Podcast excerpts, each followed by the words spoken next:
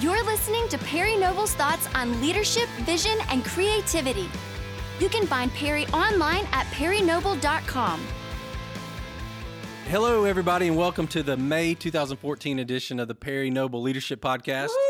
My name's Shane. I'll be our host today, and uh, we're going to talk about leadership, and we're going to look specifically at the story of David and Goliath and see what lessons we can learn from that. But before we do, I want to make a few announcements. Uh, first is this coming up this August, August 28th and 29th, New Spring Church is putting on its first two day conference. It's called the Double Conference, and it's specifically for churches that want to grow, specifically even double in size. That's the the uh, hope and dream behind this, Perry. Why don't you share some uh, information about that conference for our listeners? Here's the deal. As you look at church attendance in America, church attendance is decreasing. The third largest religious affiliation of people in America are people that categorize themselves as non religious.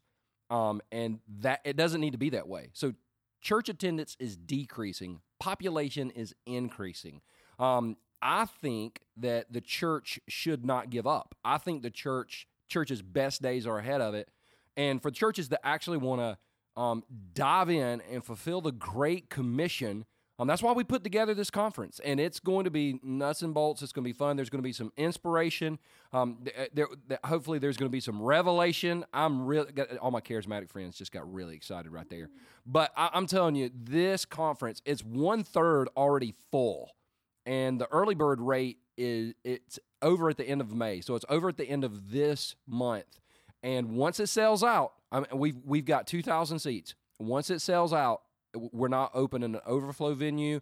We've got the capacity to handle 2,000 people. So if you think you want to sign up for this conference, after May, are there 30 or 31 days in May? I can't remember. 31. I'm going to do the knuckle thing. Yeah, 31. 31. After May 31st, the price is going up. And so get registered for this conference because it's going to be awesome. Yep. And you can get the information and sign up at doubleconference.com. So make sure you do that. The next thing I want to mention, Perry, uh, is to let our listeners know that your book, Overwhelmed, is still out, still available. They need to go buy it.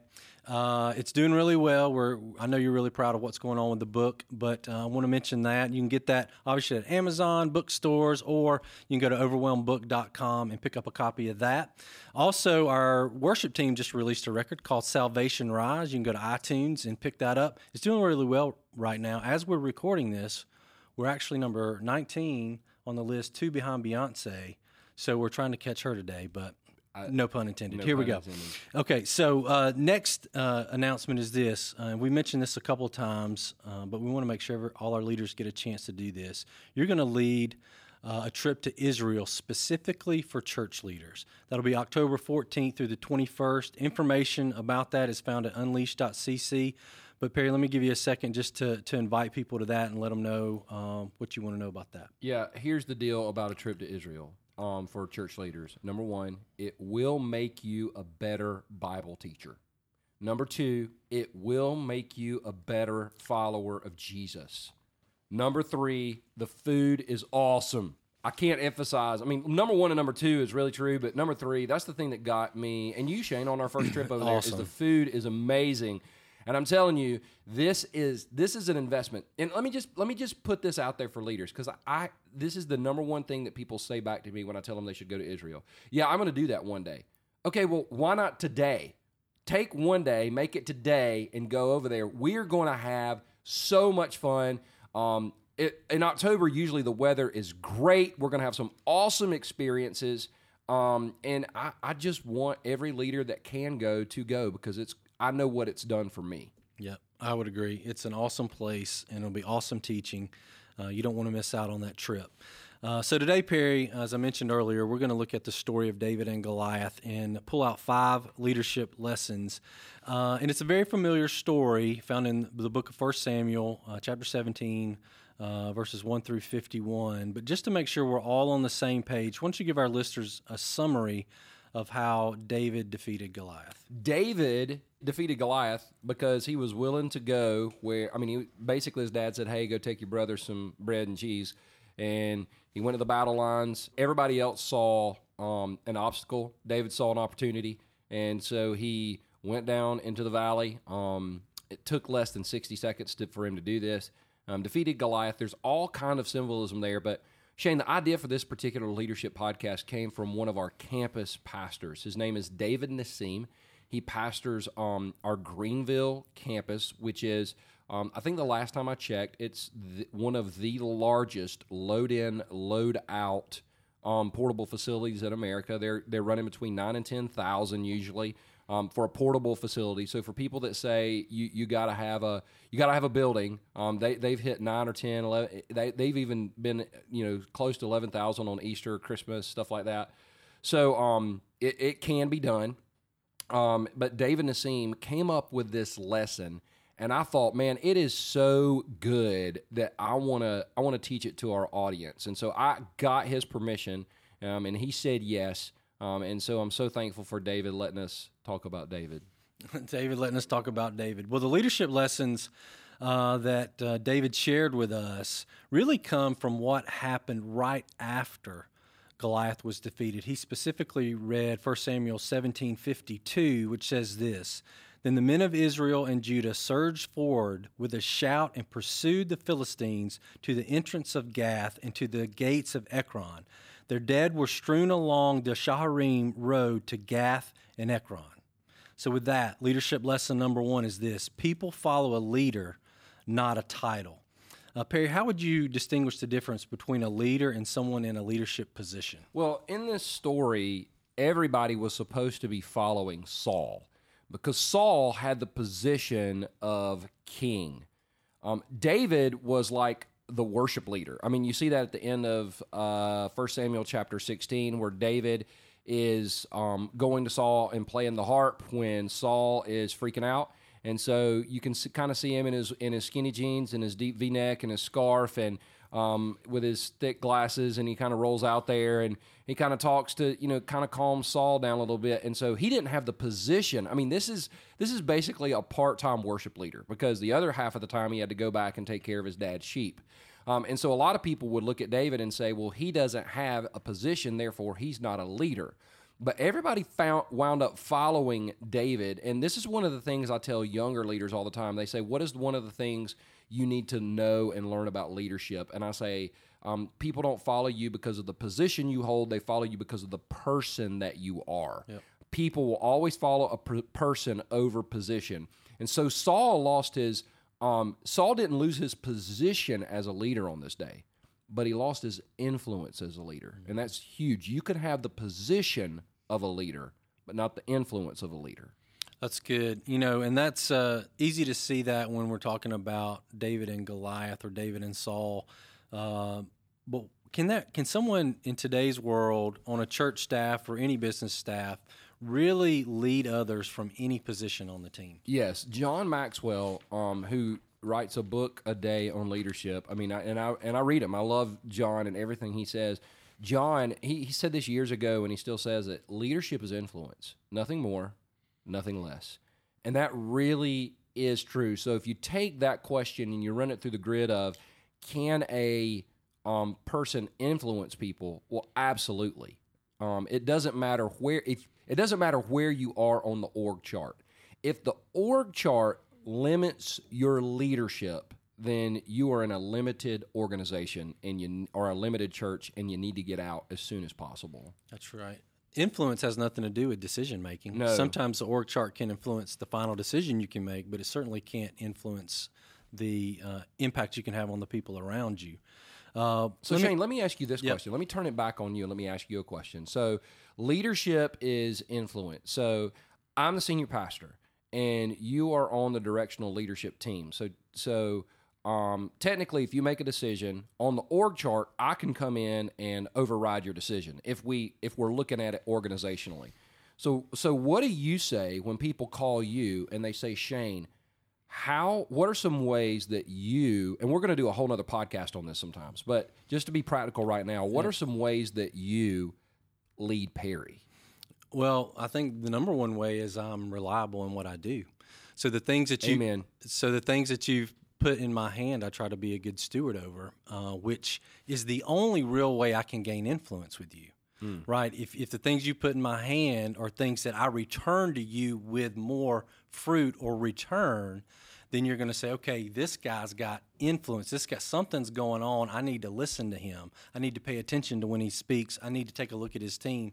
And so when I, so for me, it's just a matter of stewardship. The only way I can really influence anybody is to steward well with what's in my hand because I can talk a lot about what I could do, but I can only really show you my ability with what I actually do. That's good. And so that would be my answer. That would be a good answer. I hope every leader out there that doesn't sit in what's called the first chair, and I hate that term, but I hope you wrote that down. If you want to if you want to influence your leader, then be faithful with what you've got right now. I mean, that's that's that's enormous. That I, I'm chest bumping myself inside my head right now, which would be weird. If there wasn't a table, we could just We could right now. It'd be a little awkward. Yeah, Right that'd be weird. Uh, well, let me. Uh, so let me go ahead and, and just to finish out this this first point that people follow a leader, not a title. What encouragement would you give to our listeners um, that are not in a quote unquote position of leadership yet? I think Shane, I just follow up with what you just said. If you want influence, do a good job with what you've got right now. Period. Because I would say that anybody that serves on our directional leadership team um, has influence uh, with art. And I'll, I'll say this, Shane. I mean, you know this to be true because you've been working with me now for nearly a decade. Anybody that does a good job on our staff always has influence with with me or you or anybody that does a good job. I want to know what they're thinking. I want to know how they're feeling. I want to know what they think we do well, what we don't do well. And the better a person does at their job, the more influence they have. That's just that's just true across the board. It doesn't matter if you're in church world or business world or whatever. That's so true. We never. I was just thinking as you were saying that we never consider someone's position when we're listening to to somebody we trust. Right. You know, if you, you want a loud voice, be good at what you do. Yep. Be trustworthy. That's good. Uh, lesson number two from uh, the story of David and Goliath is this people follow courage. Um, Perry, the same people who stood scared on one side of the valley were the ones who then rushed into battle. What was the key to their change of heart? It was it was leadership. So Saul is scared spitless. I said spitless. Saul is scared spitless and he won't move. And so when the when the leader stalls, the organization stalls. So, yeah, I've heard. I don't know who first coined this phrase: "Speed of the leader, speed of the team." Um, so Saul is freaked out, you know, running around, uh, praying about it, you know, whatever. Here comes David, and he moves forward. And all of a sudden, like you said, the men that were cowering in fear at one minute, the next minute they're surging forward because they were like, hey, if that guy's going to lead us. And then the, here's the other thing a lot of people don't talk about men back in during those days, um, they saw plunder. They were like, hey, if we follow this leader, not only is it going to go well for our country, but it's going to go well for us personally. Um, and I think that gave him courage. I mean, honestly, it's like, okay, I can sit here with a freaked out king that talks to himself and, and mumbles, or I can follow the guy down there who just ran down the mountain and whipped that giant who's been holding me bondage.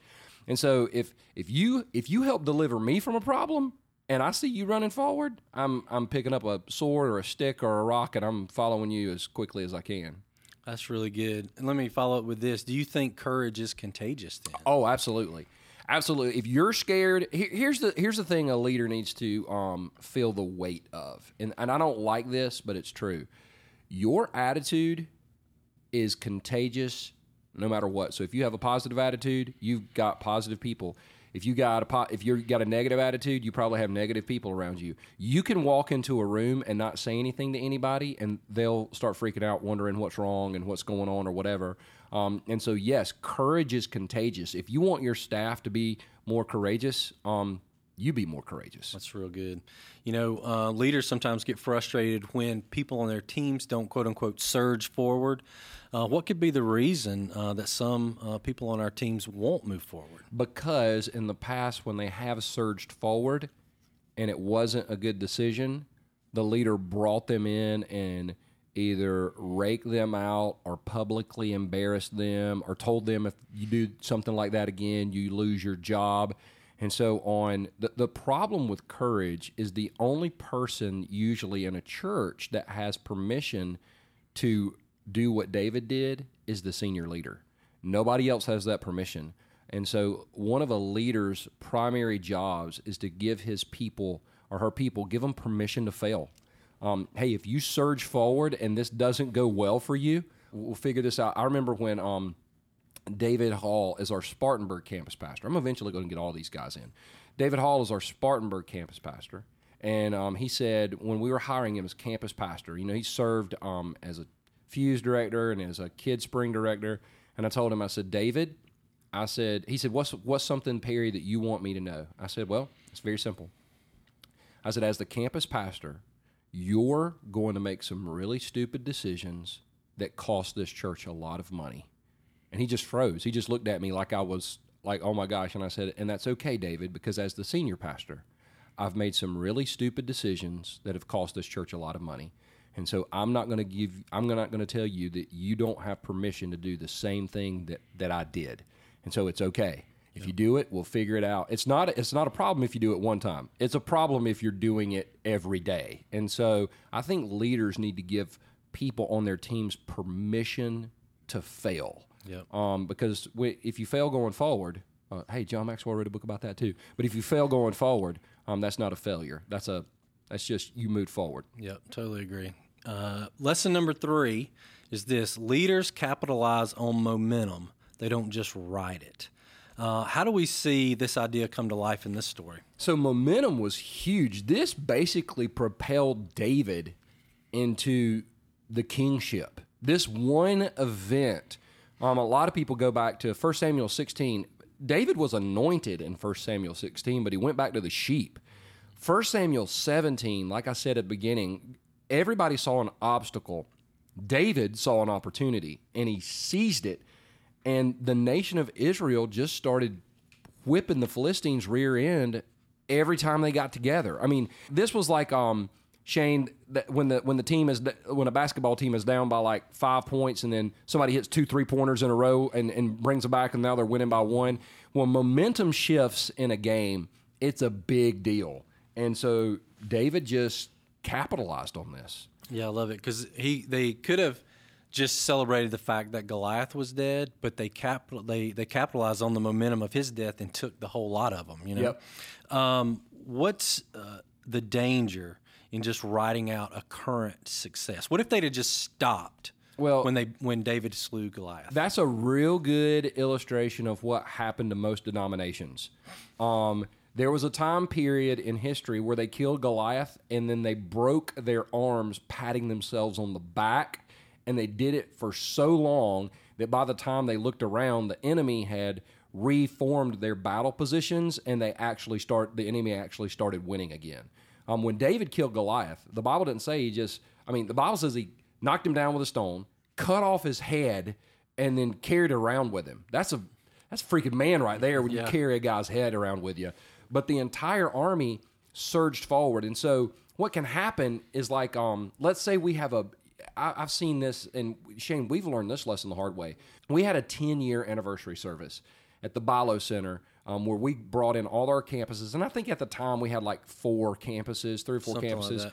So we brought in all of our campuses. We had one service. The venue seated 15,000 people. We packed out the venue, and it was an amazing day. I mean, it was one of the best days in the history of our church. What we did not do is a real good job of telling people, hey, come back next week because this is what we're doing in our church. We just kind of threw it in there. We just assumed people would come back the next week, and they didn't.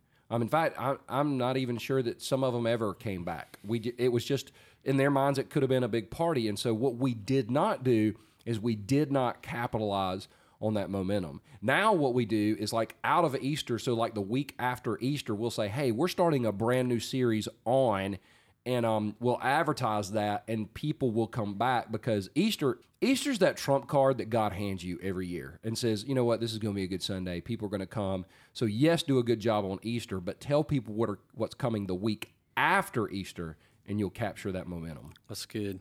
Um, what are some things uh, a leader can look for in times of momentum? Uh, and you sort of mentioned this, but when they're when you know you have momentum, what are some things a leader can look for to set off another wave of it? I, I honestly feel like one of the leader's jobs, a leader's job, is to create momentum. Um, and not just anybody can do that, but you got it. So, for example, if you're a pastor out there, if you're looking at the calendar, there are some natural high Sundays and there's some natural low Sundays. Um, and there are some naturally low times in the church calendar. For, for example, June and July are usually the times um, when attendance is really, really, really low. So what we've done, we did it last year. We've done this a couple times, and we did it, and we're doing it this year, and seen some success with it. Is like last year we did a series in June on spiritual warfare. Well, who's coming to church in June? It's your um, it, you don't get a ton of visitors in June, but your your your core is going to come to church, and they're they're the ones that are going to keep you know keep coming every week. Well, we saw people um, really just dive into that series, and our attendance didn't take a hit. And then in July, we did a series called Redneck. Our people didn't even know what that series was about, and they showed up, and it was just like you know what we created momentum in a natural downtime. And so that's what we did then. We're going to try that again this summer with a series called What Happens to You When You Die. Um, and it's uh, it's something that everybody's interested in. Yep. So I think we're gonna I think we're gonna see a lot. A, a leader's job though is to look at that situation and create momentum. Yep, that's really good. Another thing, never sacrifice a Sunday, right? Yeah, because every Sunday is somebody's first Sunday. Uh, lesson number four is this: leaders must personally live out the vision. Um, so the next question is this: uh, Talk about the difference between Saul's and David's actions leading up to the defeat of Goliath. Here's what stinks about Saul. Um, Saul actually started out really well. Um, he had some victories. Uh, God was with him. I mean, it, it was amazing when Saul had his start in ministry. Um, but then he fell. And when I say he fell, he fell really hard and it, it just didn't go well for him. David, on the other hand, began to every opportunity that was given to him is like, all right, I'm a shepherd. I'm going to take care of sheep. All right, you want me to play the harp? I'm going to play the harp well. All right, you want me to kill that giant? I'm going to go kill that giant. In chapter 18, Saul sent him out to get, uh, was it 100 Philistine foreskins? Yep. That, uh, that topic don't get talked about a lot in churches. Isn't it funny that we say we love to teach the whole Bible except like that part of the Bible? But um, what was funny is he was supposed to go get a hundred Philistine foreskins. By the way, how would you like the job of counting that? Anyway, so he had to, he had to get a hundred, and what did David do? He got two hundred. He's like, nah, man, we're going over, we're going above and beyond here, and got. 200 and I'm I'm sure the counter was like can we stop at 100 and, and no we're going to 200 but hey don't send me an email that's in the Bible that's in the Bible we're just talking about the whole Bible um, we're kind of laughing at that or I'm kind of laughing at that but that just shows that David was willing to do whatever it took. Yep. And that's somebody that's willing to live out the vision. David walked the walk. Um, why is it so important? You know, in this case, we see it with David. Why is it so important for a leader to go first? Because they're the leader. If you're sitting around waiting on somebody else to go, guess what? The person you're waiting on to go, they're the leader. Um, that's that's you know you, you a leader's job is not to build consensus. A leader's job, and and you want everybody's buy-in, but at the end of the day, um, I, I, don't, I forgot who I heard say this, but it was like being a leader is learning how to disappoint people one person at a time. And if you're the leader, you're not always going to be liked. Hey, um, I was I was listening to something about President Obama's approval rating the other day, and I laughed because the very first president I remember ever is Jimmy Carter, um, and then there was you know Ronald Reagan and Bush. I've heard about approval ratings for every president, and it seems like at some point in their presidency, it's like their approval ratings down. Well, guess what? They're a leader. And as a leader, if you can't deal with the fact that your approval rating is down, you're never, ever going to be able to survive. That's good. Uh, how can a leader know if they're actually living out the vision or just casting it? Look around and see if anybody's following you. Yeah, that's Um, because here's the deal. Everybody know if you're planning a church, you know what to say. We're not going to be this or we're not going to be that, but you don't. You got to put that into action. And so, turn around and if if people are following you, they're either lost or you're the leader. There's only two options you have. That's good. All right, lesson number five is this: we, quote unquote, accomplish more than I, quote unquote. Um, so, as you mentioned, our leaders must go first, and then sometimes alone. But what's the danger in staying alone as a leader? The beautiful thing about this story is David did not stay alone. When people saw him literally make a difference, the Bible says they surged forward. And um, that's the whole idea of we can accomplish more than I, or you know the way I, the way I remember it is we can accomplish more than me. She and I remember a time when uh, I sat in a room full of leaders from this church, uh, and I told everybody in the room, and I, I believe this then, and I believe this now. And when you hear this, it's going to sound like an arrogant statement, but let me unpack it a little bit and explain it to everybody listening. I said to this group of leaders, we can't make a bad decision. And it got really awkward in the room. Um, like, okay, is Perry losing his mind? Is he getting arrogant or whatever? And I said, um, now let me explain that. Y'all can let me make a bad decision, we can't make a bad decision. I believe if every person in this room is committed to listening to Jesus and doing what he says, I believe if everybody in this room is committed to seeking God's voice daily, I believe if everybody in this room is controlled by the Holy Spirit, then if I, as the leader, come up with a bad idea, instead of letting me be the emperor with no clothes and go, yeah, boss, that's great. Like somebody will raise their hand, somebody will send me an email, somebody will pull me aside and say, can we have a conversation about this? Somebody, it's it's the way you do it that matters.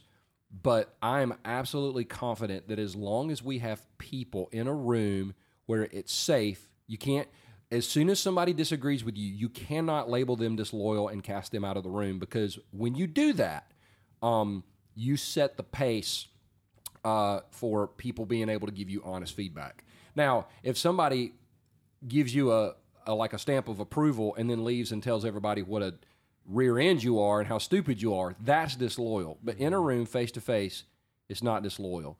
And so I, I came back and I looked at the group of leaders and I was like, I really do believe that if we are honest with each other going forward, that we cannot make a bad decision. I can make a bad decision by myself, but I don't think we can. And that all, I mean, every leader needs to look around the room and say, do I have the right people around me to help me make the best decisions possible? And that's who needs to be in the room.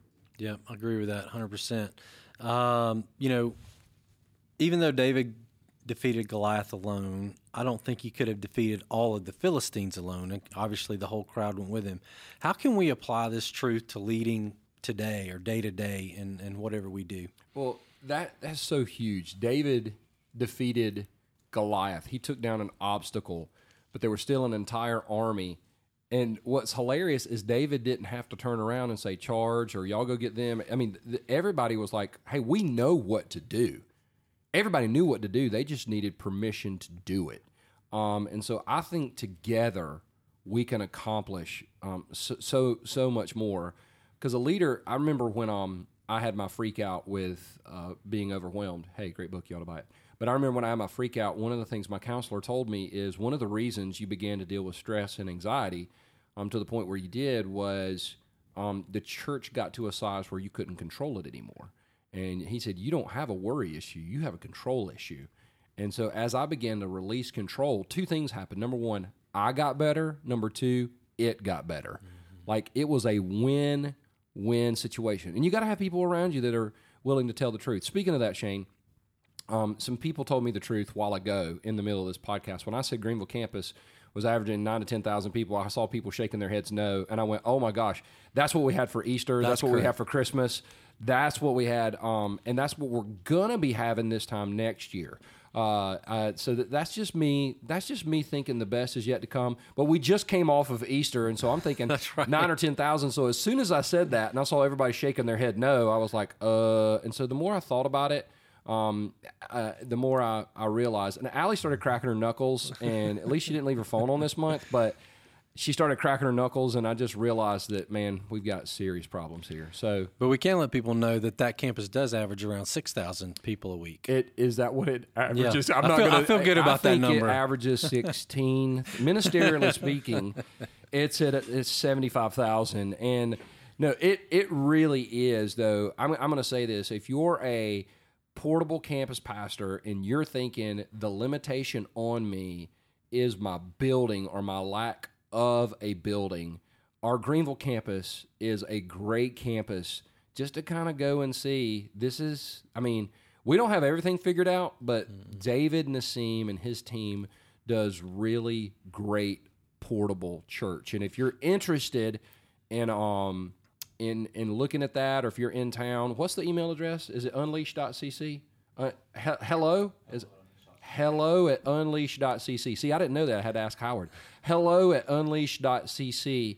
Um, and our Unleash team would love to set you up um, on a tour of that campus or show you around that campus or even talk to you more about that campus. Also, just to mention the double conference again, I know that leading campuses, being a campus pastor, is going to be one of the breakout sessions too. So if you're in that position uh, and want to get more insight there, you can do that as well. Dave David Nassim will be doing a ribbon dance at the double conference. It, it will be the most moving thing you've ever seen. Him and um, Alden Ellis uh, will be doing a, ri- a ribbon dance. Uh, that's that's extremely scary. And with that, Perry, I think we've come to the end of Yeah. May's podcast. But before we go, again, we've learned five great lessons thanks to David Nassim. But any final thoughts um, before we sign off? You know, I think 1 Samuel 17 has always been one of my favorite chapters in the Bible, and special thanks to David Nassim and his willingness to share this with us. I think um, it's just a great example um, of how leadership really is influence and how David used his influence and leveraged it, and especially in this. David leveraged his influence for the good of others. And when you leverage your influence for the good of others, you'll be a leader that people will write about one day. That's really great. Really great. All right. Thanks for listening, and we'll see you guys next month.